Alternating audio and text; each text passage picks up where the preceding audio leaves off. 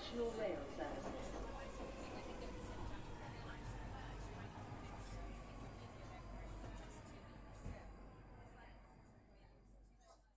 Bine te-am regăsit în stația Londra. Eu sunt Manuel Cheța de la manuelcheța.ro și tu asculti podcastul Un Român în Londra. De data aceasta suntem la episodul 16 unde vorbim puțin despre protestele din România, iar mai apoi despre Brexit, despre poluarea din Londra și, bineînțeles, despre dronele periculoase din Londra. Ca sursă de știri vom avea, desigur, Evening Standard, ziar gratuit pe care îl iei de la orice fel de stație de metrou din Londra, undeva după ora 4 seara, în fiecare zi de luni până vineri. Nu sunt sponsorizat de către cei de la Evening Standard, deși nu m-ar supăra, însă ei sunt principala mea sursă de știri când privește viața și modernitățile și orice lucru interesant din uh, Londra. Dacă te uiți, acum avem episodul numărul 16. Teoretic ar fi vorba de 4 luni de zile de podcast, dar adevărul este că sunt undeva pe la vreo 6-7 luni, dacă nu chiar. Au fost perioade în care facem un episod nou de podcast la o dată la fiecare două săptămâni, nu o dată pe săptămână cum fac acum. Însă, nu e nimic, am din fericire trei ascultători fideli care sunt cu mine în fiecare săptămână și care la nevoie mă corectează sau îmi trimit detalii extra atunci când am nevoie de mai multe informații legate de un subiect anume. Cum ar fi, bineînțeles, viața din Londra. Înainte de a vorbi despre viața din Londra, desigur, vreau să aduc aminte de ce am făcut acest podcast și ce urmăresc eu cu el. În principal am făcut podcastul, așa cum am spus pe blogul manuelcheța.ro, ca să îmi mențin antrenamentul pe care l-am avut, când, l-am avut atunci când am avut emisiunea la TVS Brașov. Emisiunea se numea Tehnocultura. Bineînțeles, Tehnocultura trăiește acum ca podcast, e Tehnocultura SciCast, e podcastul pe care îl înregistrez după ce înregistrez podcastul Un Român în Londra. Iau o pauză, beau o cafea, ceva, mai citesc o știre, după aia continui cu următorul podcast. Deci, ca să am un antrenament. Dar, pe de altă parte, folosesc blogurile și podcastul și ca un fel de metodă de terapeutică. Atunci când, în mod normal, ai vrea să te plângi de un lucru, te plângi unui prieten sau mergi la doctor, la psiholog, depinde în funcție de situație, însă eu prefer să scriu pe blog sau, bineînțeles, să mă plâng pe podcast dacă am ceva care mă interesează și care mă apasă pe suflet. Bineînțeles, Cam astea sunt motivele principale. Printre altele, un alt motiv a fost ca să învăț și să fac o înregistrare a experienței mele în Londra și să dau mai departe ca alți oameni să fie ajutați cu o serie de informații utile. Așadar, acum știi și tu de ce fac podcastul și de ce continui să-l fac, deși sunt foarte puțini oameni care îl ascultă. Din fericire, podcastul acesta nu depinde de numărul de ascultători și se autosponsorizează. Să nu uităm că Trebuie să mulțumesc celor de la EasyHost pentru găzuirea website-urilor. Cu EasyHost am parteneriat pentru website-urile care promovează tehnologia și știința, adică tehnocultura.ro și mai este cel în engleză takeactive.com. În rest, hai să continuăm puțin tel despre protestele din România, proteste care au loc inclusiv la această oră, dat fiind că eu înregistrez acest episod duminică, în data de 29 ianuarie 2017 legat de protestele din România și de situația din România, la un moment dat am întrebat pe Facebook de ce oamenii cer un nou referendum, deși Iohannis a spus că ar vrea să aibă un nou referendum, dacă ultimul referendum nu a fost respectat. Pentru că, dacă nu ți aduce aminte, a mai fost un referendum în care se cerea reducerea numărului de parlamentari de la 600 și ceva la 300. Referendumul a ieșit că da, vrem o reducere a parlamentarilor și pac, o numărului de parlamentari și pac. Nu s-a întâmplat absolut nimic. Tot la fel, mă aștept să nu se întâmple absolut nimic și după unul sau alt, încă unul sau două referendumuri. Așa că ideea generală ar fi să nu mai facem referendum, ci mai degrabă să se continue cu protestele și eventual să se atragă atenția pe plan internațional în legătură cu mizerile făcute de Dragnea și compania sa. În caz că nu știi și nu urmărești știrile din România, în momentul de față sunt proteste cu câteva mii de oameni sau poate zeci de mii de oameni în uh, toată țara legat de o serie de ordonanțe de urgență pe care Liviu Dragnea le-a ordonat ministerului în așa fel încât el și împreună cu o serie de alți condamnați penali să scape de închisoare. Bineînțeles, unii să fie eliberați și unii să nu fie anchetați deloc. Practic, ce vreau să facă ei prin acele ordo, așa zise ordonanțe ale grațierii și amnisierilor, să taie mâinile de neaului în așa fel încât ei să poată fura cum vor și nimeni să nu se poată atinge de ei. Este cam aceeași chestie pe care o spune și Moise Guran pe busyday.ro, în care spune că Moise Guran, ceea ce face acum, este să elimine polițistul din jocul de cărți, un anumit joc, Killer, prezintă-te, așa se numește jocul, în așa fel încât atunci când elimini polițistul, tu, bineînțeles, poți să-ți faci de cap cum vrei în uh, țărișoara numită România. La un moment dat am auzit o discuție în care uh, îmi spunea o cunoștință că în autobuz undeva prin Brașov, un uh, nene se plângea, zice, domne, i-am votat pe ăștia de la PSD să-mi mărească pensia și acum uite ce fac, că ei își votează niște legi din asta prin care să scape toți condamnații de la închisoare. Și bineînțeles, atunci când se întâmplă să fii marele fan al unor asemenea măsuri populiste, te poți aștepta ca asemenea măsuri populiste să se întoarcă împotriva ta și să te muște. Cum s-a întâmplat și cu bătrânul respectiv. Și cum o să se întâmple, bineînțeles, cu bătrânii care l-au votat pe mândul, pe mândul Dagnea. De fapt, care au votat PSD-ul în principiu, știi? Și revenind la, la Busy Day, uite că e un joc de cărți numit Killer Prezintă-te, în care de fapt, Dragnea nu joacă jocul, ci pur și simplu caută să elimine polițistul din acel joc. După care descoperim că democrația de la noi nu e tocmai democrație, ci este un fel de șleachtă de ciocoi care fac regula în țară, iar restul sunt prostimea sau uh, sunt alți termeni foarte interesant, pu imea. Așa? Care definesc modul în care politicienii se uită la români. Bineînțeles, uite, trebuie să cauți, de exemplu, cum se comporta, de exemplu, managerul Malaxa, de la spitalul Malaxa și mulți alții care, să vezi, au atitudine din aia în care tu, ca om simplu, ești văzut ca un gunoi sau ca o vacă de mulți, nimic mai mult, chiar ca o vacă de mulți. Indivizilor ăsta nu le pasă. Pe busyday.ro, un articol pe care am să-l pun și în show notes, se precizează faptul că bugetul pe 2017 este uh, exagerat și creat în jurul unei idei greșite, cum că România va avea o creștere de 5,5% sau poate chiar 7%, ceea, ceea ce este greșit.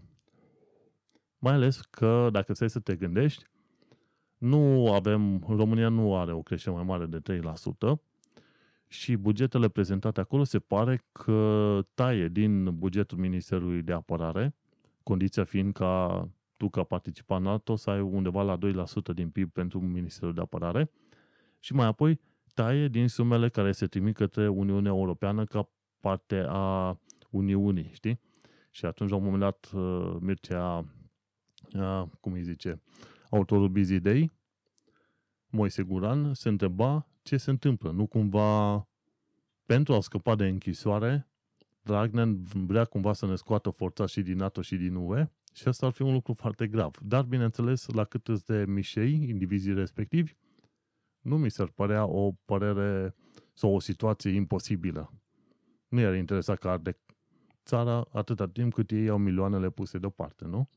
Legat de situația din uh, zilele noastre de la noi și cu democrația, cu ghimele pe care o avem, n-ar fi rost să citești articolul lui Dorin Lazar, în care el povestește, nu poți să ceri democrație dacă nu o înțelegi. Și adevărul e că, în principiu, ce avem uh, la noi, nu, este de, nu numai la noi, și în Europa, nu este chiar o democrație cu capitalism, așa cum uh, ne place nouă să credem, ci un fel de democrație cu socialism destul de mult amestecat acolo.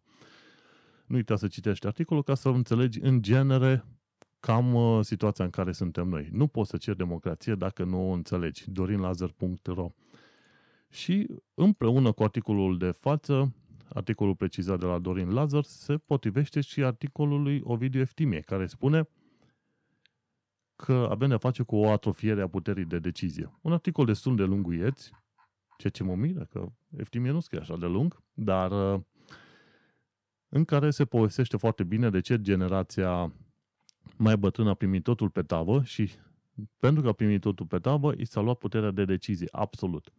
După care, copiii lor s-au trezit, în, sau copiii copiilor lor, ceea ce numim astăzi mileniali, s-au trezit într-o situație în care sunt obligați să aleagă și nu știu ce să aleagă și nu știu ce să facă.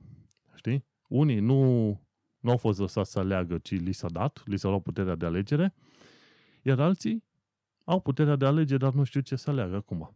Articolul este mai lung, explică puțin mai multe, știi? Și în principiu putem spune că dacă citești și asta împreună cu articolul din Busy Day, atunci poți să-ți dai seama cam situația în care se află acum România. Din fericire există o mână de oameni care fac proteste acum în toată țara și care, sper eu, vor atrage mai mult atenția comunității internaționale. Pentru că în România, deocamdată, până nu pui pară pe indivizia ă, ăia de la conducere, n-ai cum, ă, n-ai cum pur și simplu să obții vreun răspuns. Pentru că indivizi ca Dragnea și ceilalți din echipa lui nu înțeleg decât de frică. De bun simț nu, pentru că nu există bun simț pentru asemenea mizerii de oameni și asta este discursul general. Pentru că ei văd oamenii simpli ca niște mizerii, o parte din oamenii simpli văd și pe ei ca niște mizerii. Și atunci este o ruptură incredibilă în România și este cam greu. Este cam greu. Guvernul lui Cioloș reușise să aducă, să ne arate cum arată un guvern normal și ce ar însemna să avem un asemenea guvern care într-adevăr vrea să-și facă treaba. Dar ă, asta a fost luat și acum rămânem în situația în care ne confruntăm cu niște vechi comuniști care vor să fure cât mai mult și, bineînțeles, nu le pasă câți oameni plătesc pentru mizeria asta făcută de către ei. Adevărul este că nu știu unde se va ajunge. În principiu, măcar față de protestele din perioada colectiv, nu se cere demisia prim-ministrului sau a miniștrilor, ci se cere aplicarea legii și, bineînțeles, stoparea unor ordonanțe de urgență abusive. Ceea ce este o măsură bună și o schimbare în gândirea protestatarilor. Evoluează lucrurile și sper că vom găsi până la urmă sau se vor găsi până la urmă niște strategii prin care clica PSD să fie trimisă la plimbare. În închisoare, desigur. Bun. Hai să ne întoarcem la știrile din Londra și la comentariile pe care le avem despre Londra, viața din Londra și așa mai departe. Pentru că sunt, bineînțeles, o groază de știri și, bineînțeles, vom vedea care dintre ele ni se par mai interesante. În titlul am pomenit despre poluare. O poluare de care nu eram eu, să zicem, uh, convins, însă, dat fiindcă articole din ultimele câteva săptămâni plâng de faptul că este o poluare foarte mare în Londra, aflu, de exemplu, luni, 23 ianuarie, că sunt anumite uh, școli care le interzic copiilor să se mai joace afară din cauza creșterii poluării. Și asta a fost luni. Luni zice că una dintre școli din Londra, bineînțeles, sunt foarte multe, dar una dintre școli le-a interzis copiilor să iasă afară la joacă. Și este vorba de faptul că s-au uh, descoperit cantități foarte mari de poluare la școala Sir John Cass Foundation. Sir John Cass Foundation. Și acolo e, la, e școală primară, mi se pare, da? Școală primară care a interzis copiilor să se joace. Și poluarea a fost foarte mare la acea școală, după aia a fost în Marylebone Road, după aia a mai fost iarăși în Camden Swiss Cottage Houston Road and Bloomsbury. Important să știi zonele în care poluare foarte mare, pentru că ai vrea să le eviți, mai ales dacă ai pe cineva în familie care are astmă. Și ci că au fost alte 11 uh, alarme roșii în uh, locuri ca Kensington și Chelsea, Richmond, Ealing, Brent, Enfield, Lambeth, Lewisham, Harrow, Redbridge, Greenwich și Tower Hamlets practic uh, poluare în asta foarte mare în zona de centru, centru-est și zona de nord și no, zona de centru-nord-vest, ca să zic așa. Zone foarte poluate. Și Tower Hamlets e chiar în zona în care stau eu. Lewisham, Green, Greenwich sunt cam în zona mea pe aici, știi? Și li s-a interzis copiilor dintre 3 și 5 ani să iasă afară să se joace. Și este vorba de faptul că se s-a ajuns inclusiv la nivel, la alarmă neagră sau la nivel negru, unde ai particulate matter, PM2.5, așa cum zic ei, uh, care treceau pragul de 100 de micrograme pe metru cub. Și mi se pare că particulate matter cred că se referă la monoxid de azot, monoxid de carbon și cine știe ce, probabil ceva cenușă. Adevărul ei este că printre principalii vinovați care sunt văzuți așa sunt, uh, bineînțeles, șoferii care folosesc mașini. Și în genere am văzut că vor să introducă un fel de taxă pentru mașinile care sunt pe bază de motorină, diesel cars.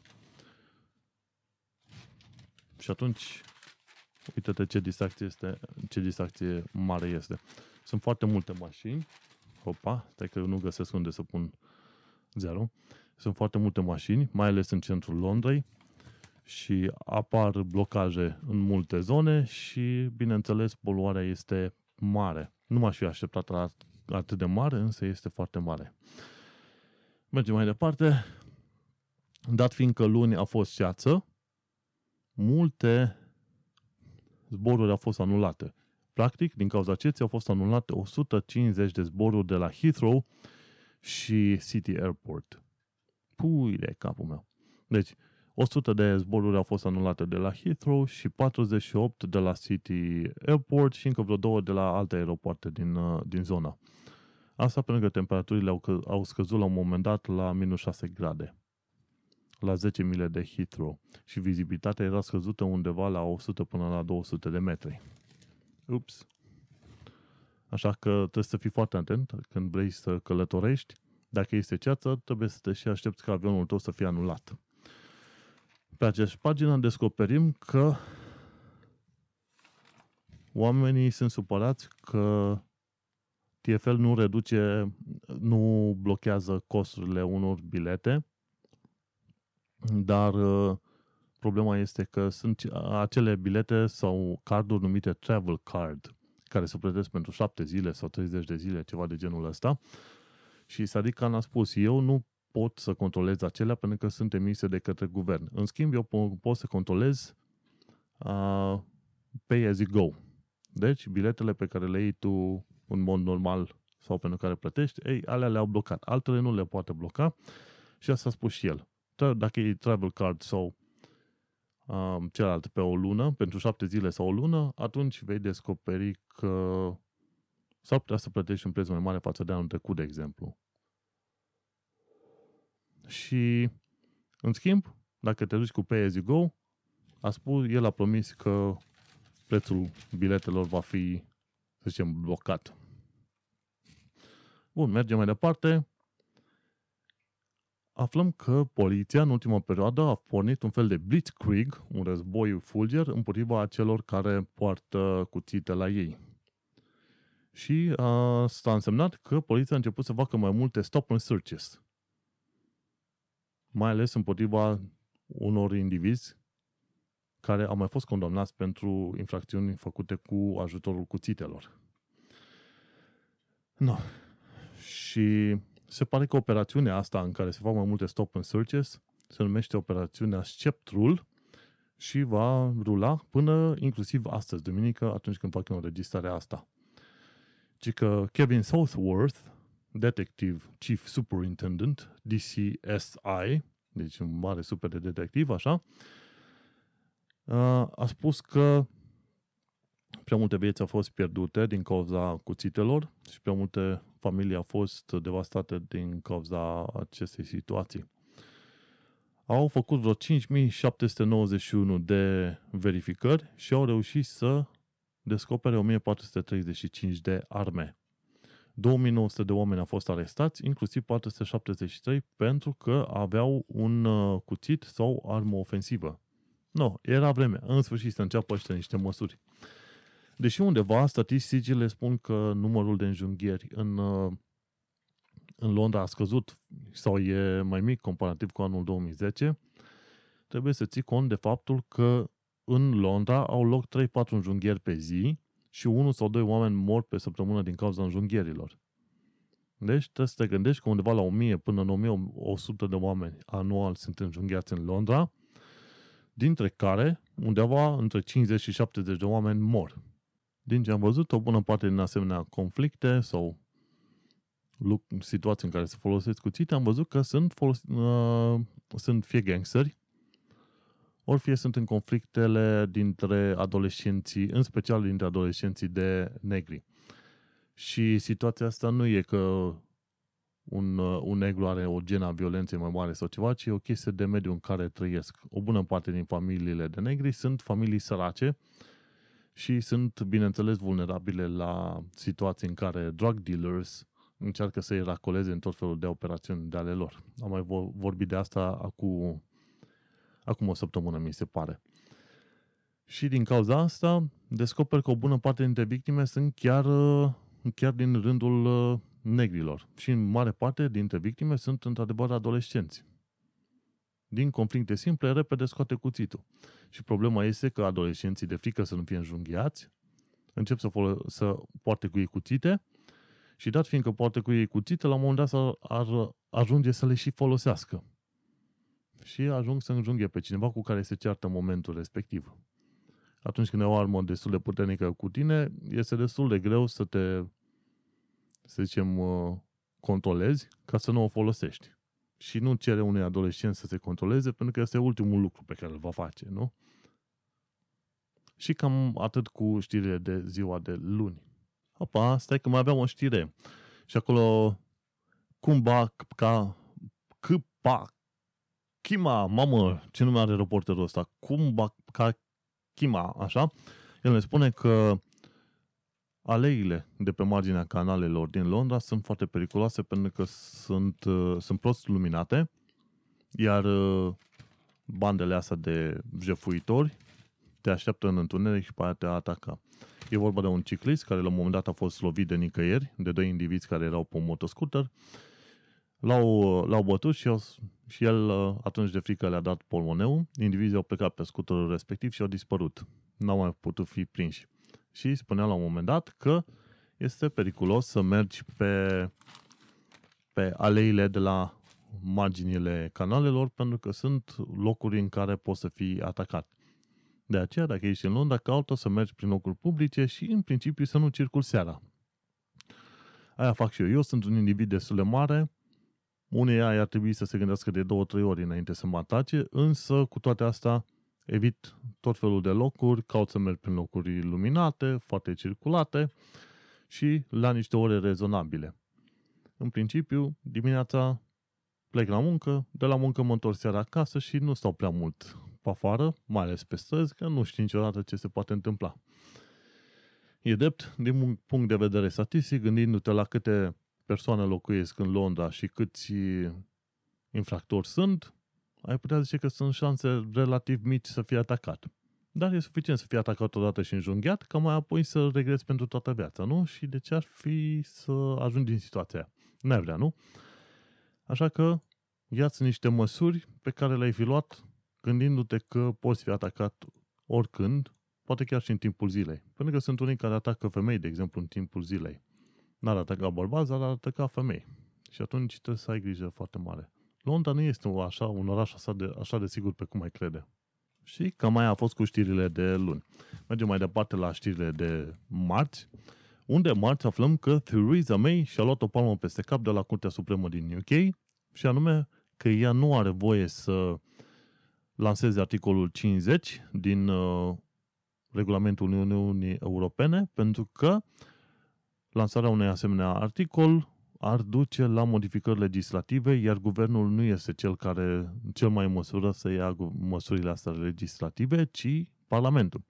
Și atunci Curtea Supremă a spus că dacă este vorba ca articolul 50 să fie lansat, Parlamentul trebuie să fie cel care îl lansează. Și acum Rămâne ca Theresa May și guvernul său să facă un fel de white paper în care explică ce vor să obțină cu acest Brexit.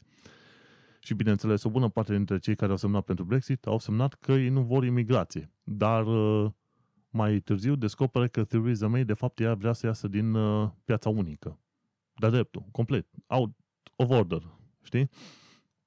Și atunci cam uh, cei care au votat Brexit vor primi ceea ce au votat. Adică palme peste cap. No, și rămâne ca Theresa May să facă un fel de white paper și să ceară Parlamentului să adopte o lege prin care să fie lansat articolul 50, după care o să descoperim ce se mai întâmplă.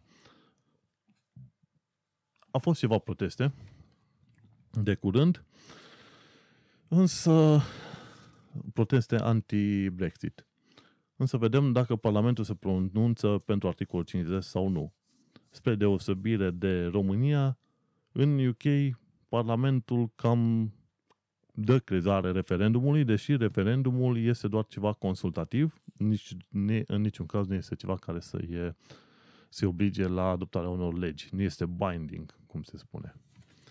Bun, mergem mai departe.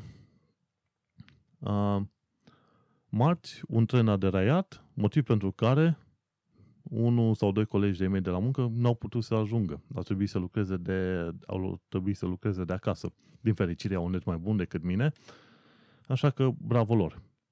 Se pare că în Parlamentul din UK, o altă știre, se va hotărâ în viitor o lege prin care uh, sindicatele să nu poată bloca activitățile unei, uh, unei firme, în speță fiind căile ferate de sud, deci să nu le poată bloca total. În momentul de față, pe mine mă miră cât de multă putere au sindicatele în UK. La un moment dat, căile ferate de sud, numite Southern, nu funcționau deloc. 2260 ceva de trenuri nu au funcționat o perioadă, câteva zile. Pentru că sindicatele au blocat activitățile. Și atunci este chiar culmea că se întâmplă așa ceva. În România, legea sindicatelor mi se pare că nu le permite să blocheze mai mult de 30% din activitate, ca restul de 70% totul să poată avea loc. Ce mi se întâmplă în UK este o, este o mirare foarte, foarte mare. Na. Și vedem dacă se va, se va întâmpla treaba asta. Bun.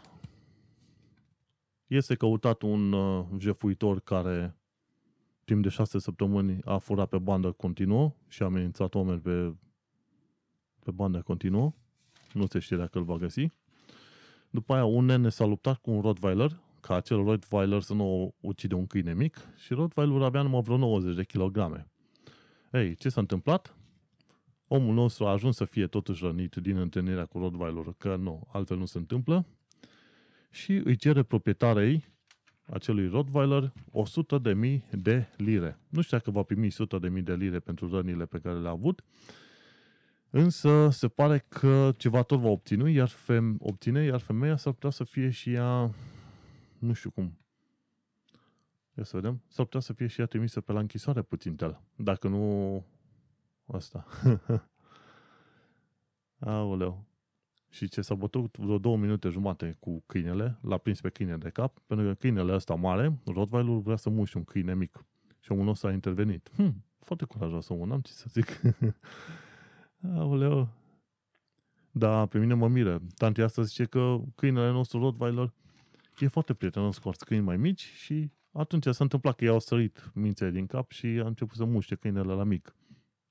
Dar în primul și primul rând, de ce îi dă voie câinelui unui, mai ales unui Rottweiler, fără borniță? O asemenea chestie nu înțeleg. Așa că e bună de plată 100.000 de lire să învețe minte să nu mai umble cu câini periculoși fără să îi țină, fără să-i controleze. În primul și în primul rând, nu-ți iei asemenea câini. Îți iei un câine lup dacă vrei. Câinele lup măcar vine și te capsează și pe aia îți dă drumul. Rottweilerul când te-a mușcat e game over.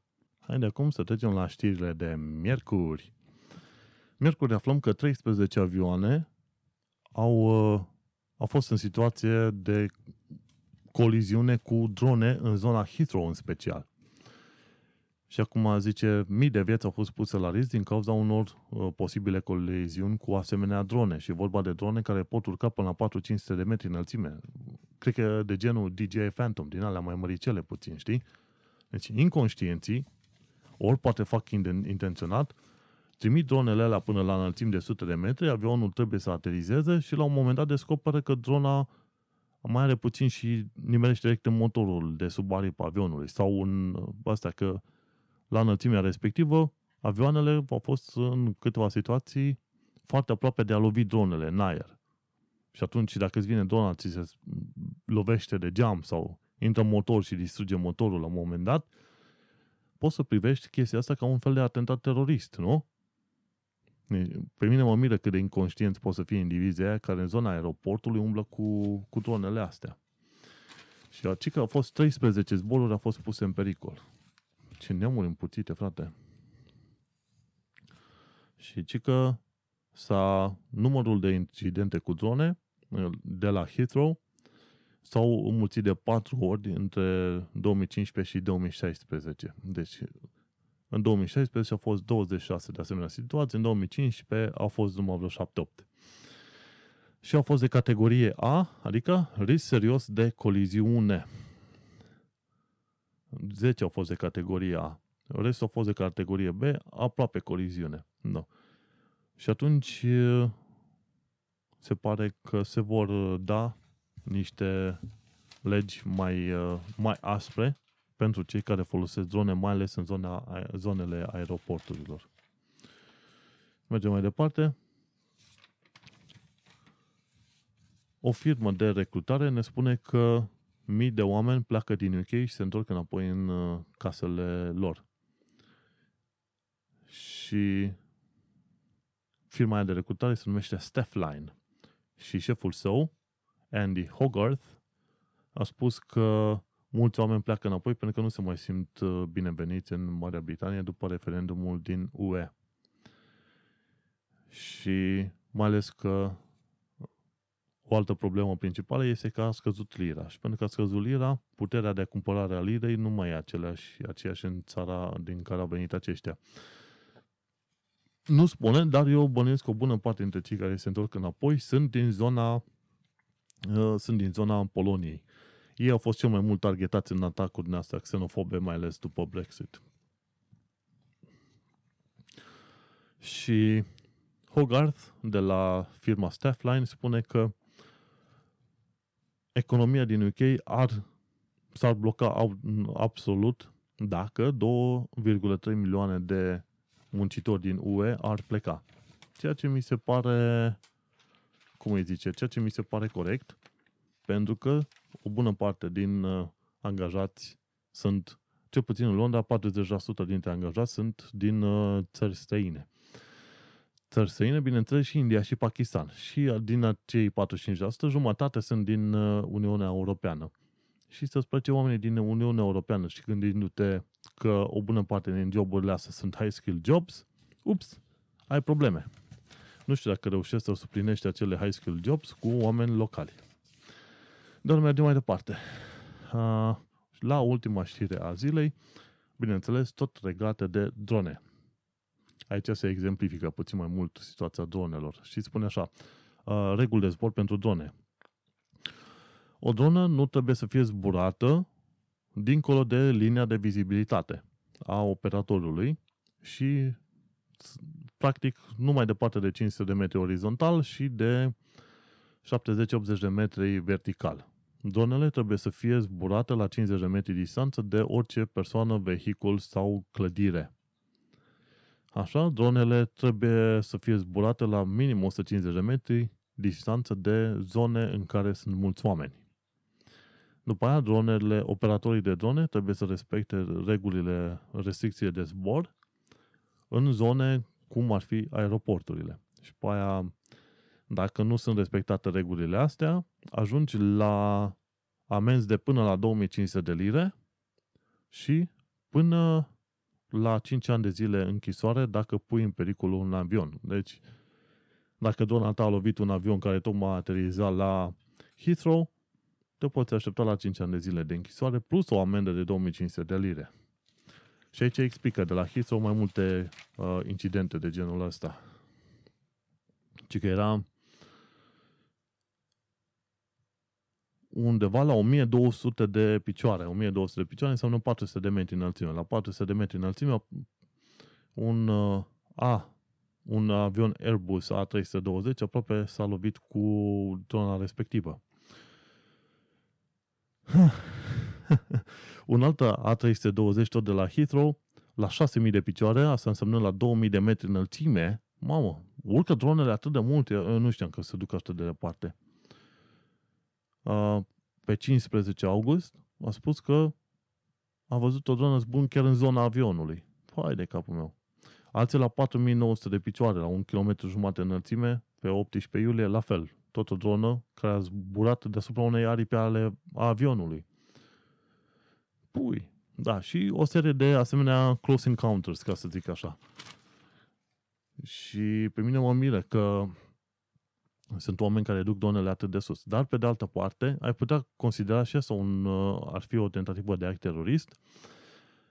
De exemplu, ISIS, în, uh, în zona Irakului, s-a folosit de drone, chiar recent, să trimită bombe de dimensiuni micuțe deasupra tancurilor.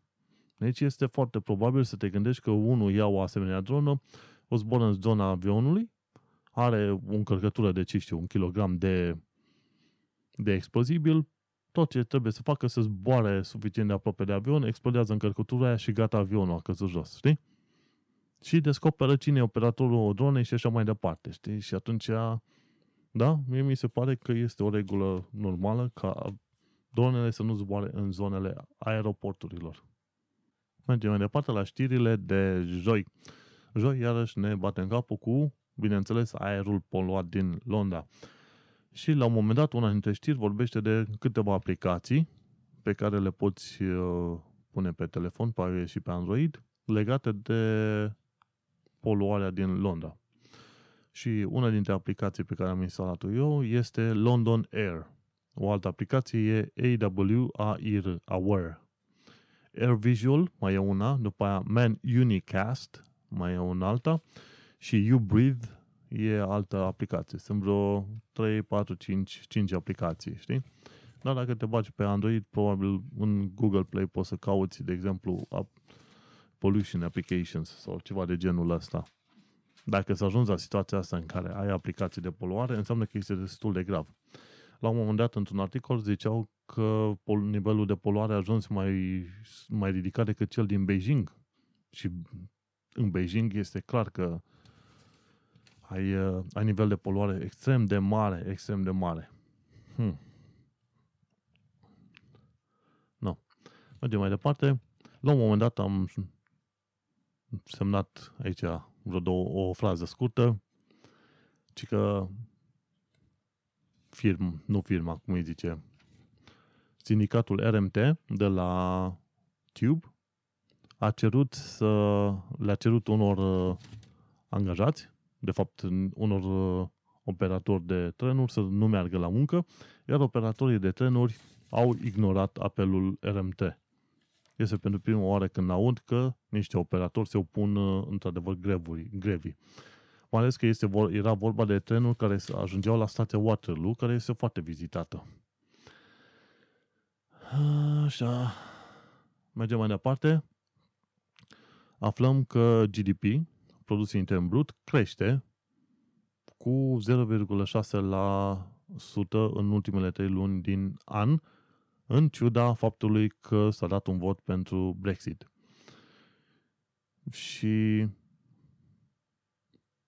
se pare că creșterea asta din uh, produs intern brut a fost oferită de către sectorul de servicii, care sector aduce cam 80%, e, face parte sau cum este, are cam 80% din uh, economie, sectorul de servicii. Wow, e bun. E bun. Alte detalii nu cred că mai contează de pe aici. Important este faptul că hmm, cu toate că cu toate că s-a dat un vot pentru Brexit, totuși produsul, produsul intern brut a crescut. Însă e o chestie care probabil toată lumea își dă seama, asemenea lucruri mari, nu vezi efectul absolut imediat, deși, efectul, deși a fost un efect imediat, și anume căderea lirei a dus la pierderea de către Marea Britanie prin uh, noul schimb valutar, a dus la pierderea cât? Vreo 300 de miliarde de lire. Mai mult decât au plătit în toți anii de când e uh, UK membră în Uniunea Europeană. Știi? Numai prin schimbul la valutar, puf, game over, 300 de miliarde de lire au dispărut pe nicăieri. Și cu cu toate astea a crescut produsul intern brut. Mergem mai departe, tot legat de poliție și de faptul că fac stop and search, au reușit să descopere tot felul de arme, care mai de care mai, uh, mai uh, periculoase, de genul Arnold Schwarzenegger în, uh, asta, în filmele alea cu comando. Și au găsit cuțite din alea de război, parcă ai putea spune, nu altceva, că sunt vreo câteva poze pe aici, rămâi mască. Sunt și cuțite de casă, dar sunt și cuțite din alea profesioniste, ca să zici așa.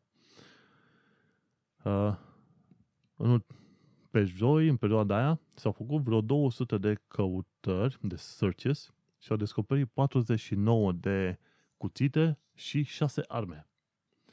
Altfel 23 de arme ofensive și au găsit 129 de cartușe. Mm. Și printre astea s-au găsit ceea ce au numit ei zombie knife, adică cuțite în alea cu lamă de vreo 20-30 de centimetri, cuțite în alea de vânătoare, foarte urâte. Și au spus că o parte bună din armele astea erau ascunse în zona blocurilor unde locuiau uh, membrii gășilor ăstora de cartiere. Nu s-au găsit în, uh, în casele oamenilor, știi? Și spune că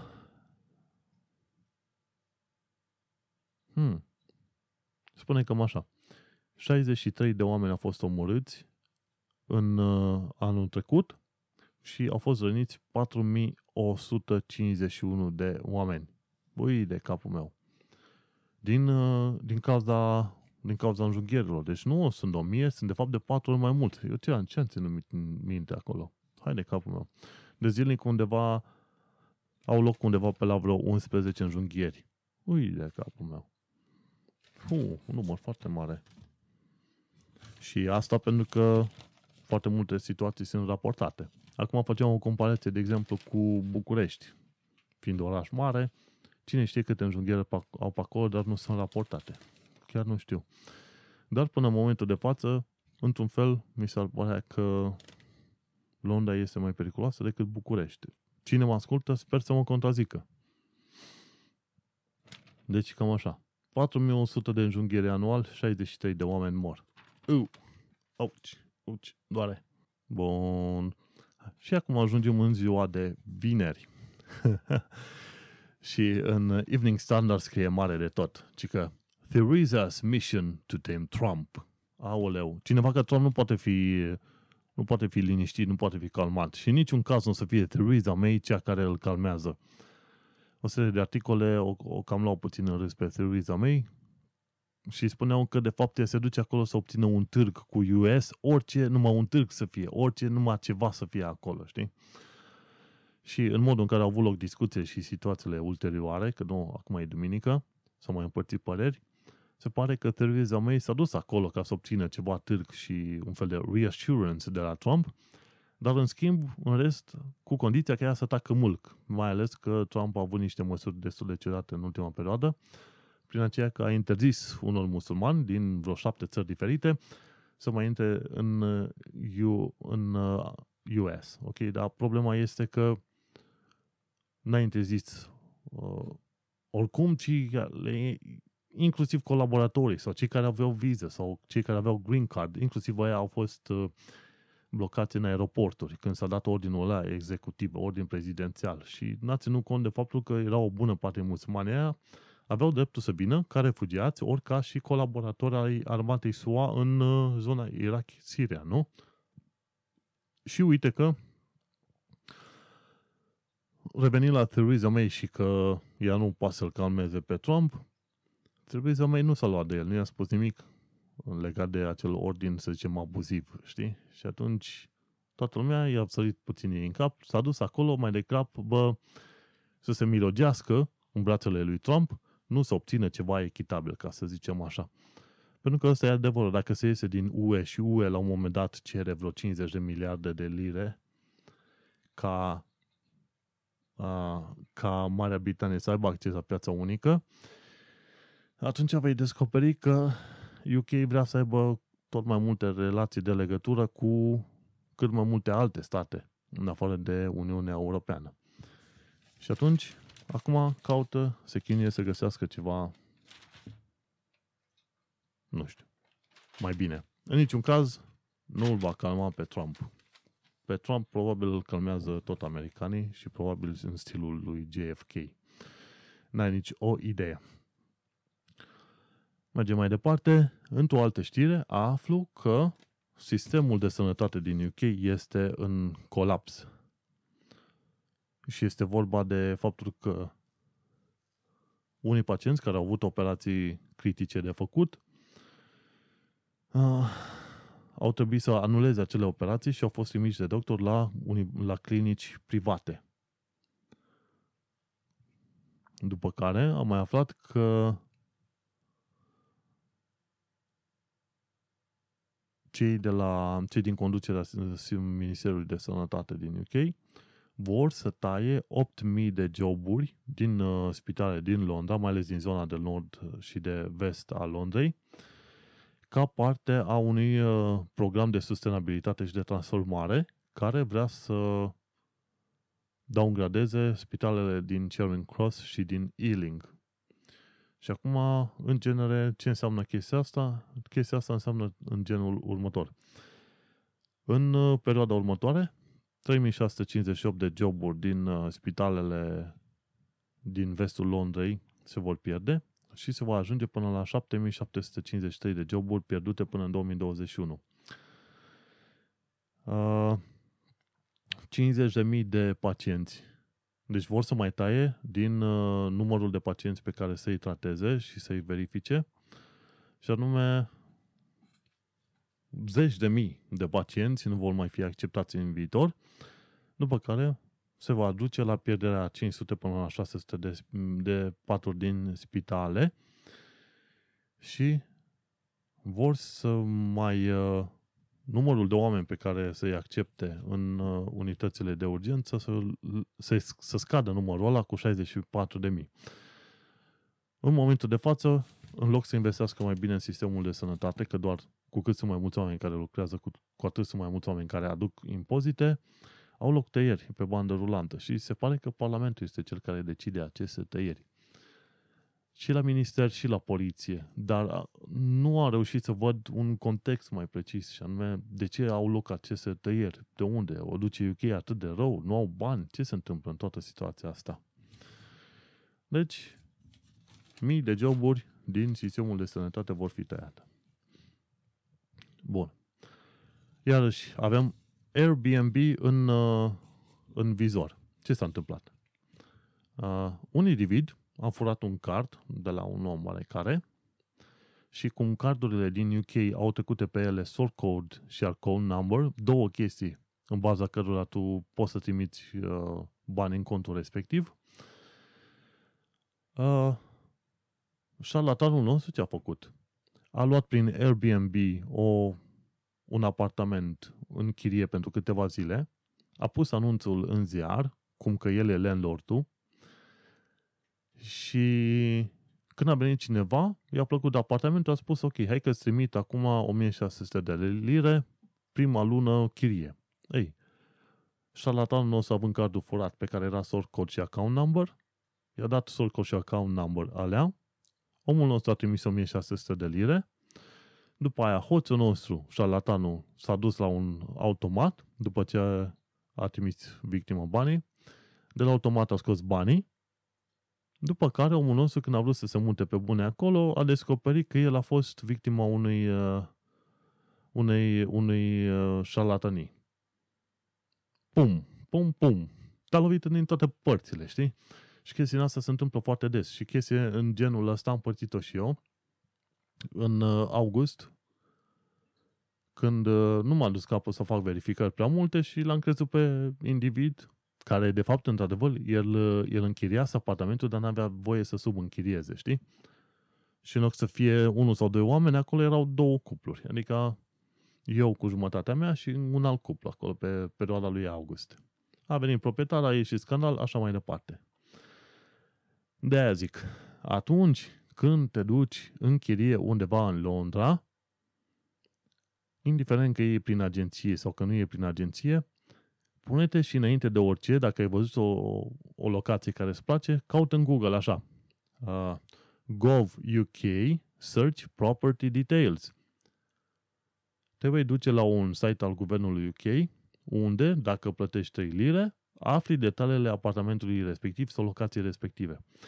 Dacă un individ îți spune că este landlordul și îl cheamă și pe indiviz îl cheamă John Smith, dar pe proprietar îl cheamă Mary Hudson sau ceva, atunci ai prins pe șarlatan cu minciuna în, uh, în flagrant, știi? Și îl întrebi. Ești landlordul adevărat sau ești tenant? Știi? Și dacă insistă că este landlordul, este clar că e un șarlatan care îți va lua banii, va pleca, după care vine landlordul și te dă afară, știi? Și ești pus în situația în care tu ești un trespasser într-un loc în care tu, de bună credință, ai plătit un ban ca omul normal, știi? De aia, orice faci, când te muți într-un nou loc, ca să te asiguri că nu ești dat afară și că nu ești victima unei șarlatanii, scrie în Google gov UK search property details. gov UK search property details. Printezi foaia aia pe care primești tot felul de detalii, după care te duci și dacă landlordul e chiar ăla care spune acolo, cer și document să-ți confirme, știi? Că individul ăla poate și pe ăla îl duce capul și face căutare de proprietare, de detalii de proprietate și spune, a, păi sunt cu tare, John Hudson, care trebuia să fie într-adevăr uh, proprietarul ăsta. Și descoperi că omul tot s-ar putea să te mintă dacă nu are un document la el. Și îi spui, bun, ok, tu zici că ești proprietarul, vreau un document, pașaport sau permis de conducere. Faci poze și la una și la alta te uiți și verifici. Numai după ce ai de la Search Property Details toate detaliile care trebuie de, de imobil și ai și actul omului și ai văzut și fața lui și ai confirmat toate astea, abia atunci pot fi, poți fi sigur că într-adevăr poți să continui operațiunea și semnezi un contract. Aici foarte mulți oameni merg așa pe, nu știu, pe vorbe verzi pe pereți și ajung să fie victimele unor șarlatanii din asta ordinare. Și crede-mă, când nimerești într-o asemenea situație, să știi că te cam, uh, te cam macine treaba asta, știi? Îți, stric, îți strică zile, concedii, orice vrei tu, dar îți strică. Știi? Așa că nu uita. Gov UK Search Property Details. Dacă nu mai am jurat de câte ori am repetat, repet încă o dată. Gov UK Search Motherfucking Property Details. Bun, mergem mai departe și aflăm, guess what, că e corupție și în UK. Ci că jumătate din uh, uh, fraudele el- electorale din 2012 până acum sunt legate de Tower Hamlets, chiar cartierul în care stau eu. Detalii nu dau, ideea e că se întâmplă și la, caz, la case mai mari. Mergem la o altă chestie. Doi indivizi pe scooter au încercat să fură un alt scooter ziua în amiază mare și s-au bătut cu doi vecini și doi, aia doi vecini au reușit să-i alunge pe idioția. Deci există tâlhării și în timpul zilei. O altă chestie, în centrul Londrei, în timpul zilei, 5 indivizi pe 3 mopede au spart un uh, magazin din asta de, de 5 centrul Londrei. Stai că ne uităm, să vedem unde, pe ce stradă era. Unde era, mă? Hai să ne uităm. A, pe strada Victoria. Și e vorba de magazinul Suttons and Robertsons, la 10 jumate, știi? Au folosit opoare, bute, orice, au spart geamurile ca să fure niște bijuterii. Uh, și mai e vorba și de un alt magazin, Louis Vuitton, din uh, zona Knightsbridge. Altul din zona stației Victoria. No, în fine, și indivizii ăștia la 10 jumate dimineața au spart, au încercat să spargă magazinul să fure, au auzit alarmele poliției și rămăsese unul cu un scooter portocaliu în urmă și un trecător l-a prins pe individ și l-a pus cu fața la pământ. Dar vezi, au loc tâlhării și în timpul zilei. Ceva îmi spune că e foame mare. Foame mare, e foame de bani, frate, e foame de bani. No, și cam asta a fost și ultima știre. Bineînțeles, dacă vrei să știi, mai sunt, uh, vrei cinematografe. Sunt zeci de cinematografe, poți să-ți pierzi timpul pe acolo.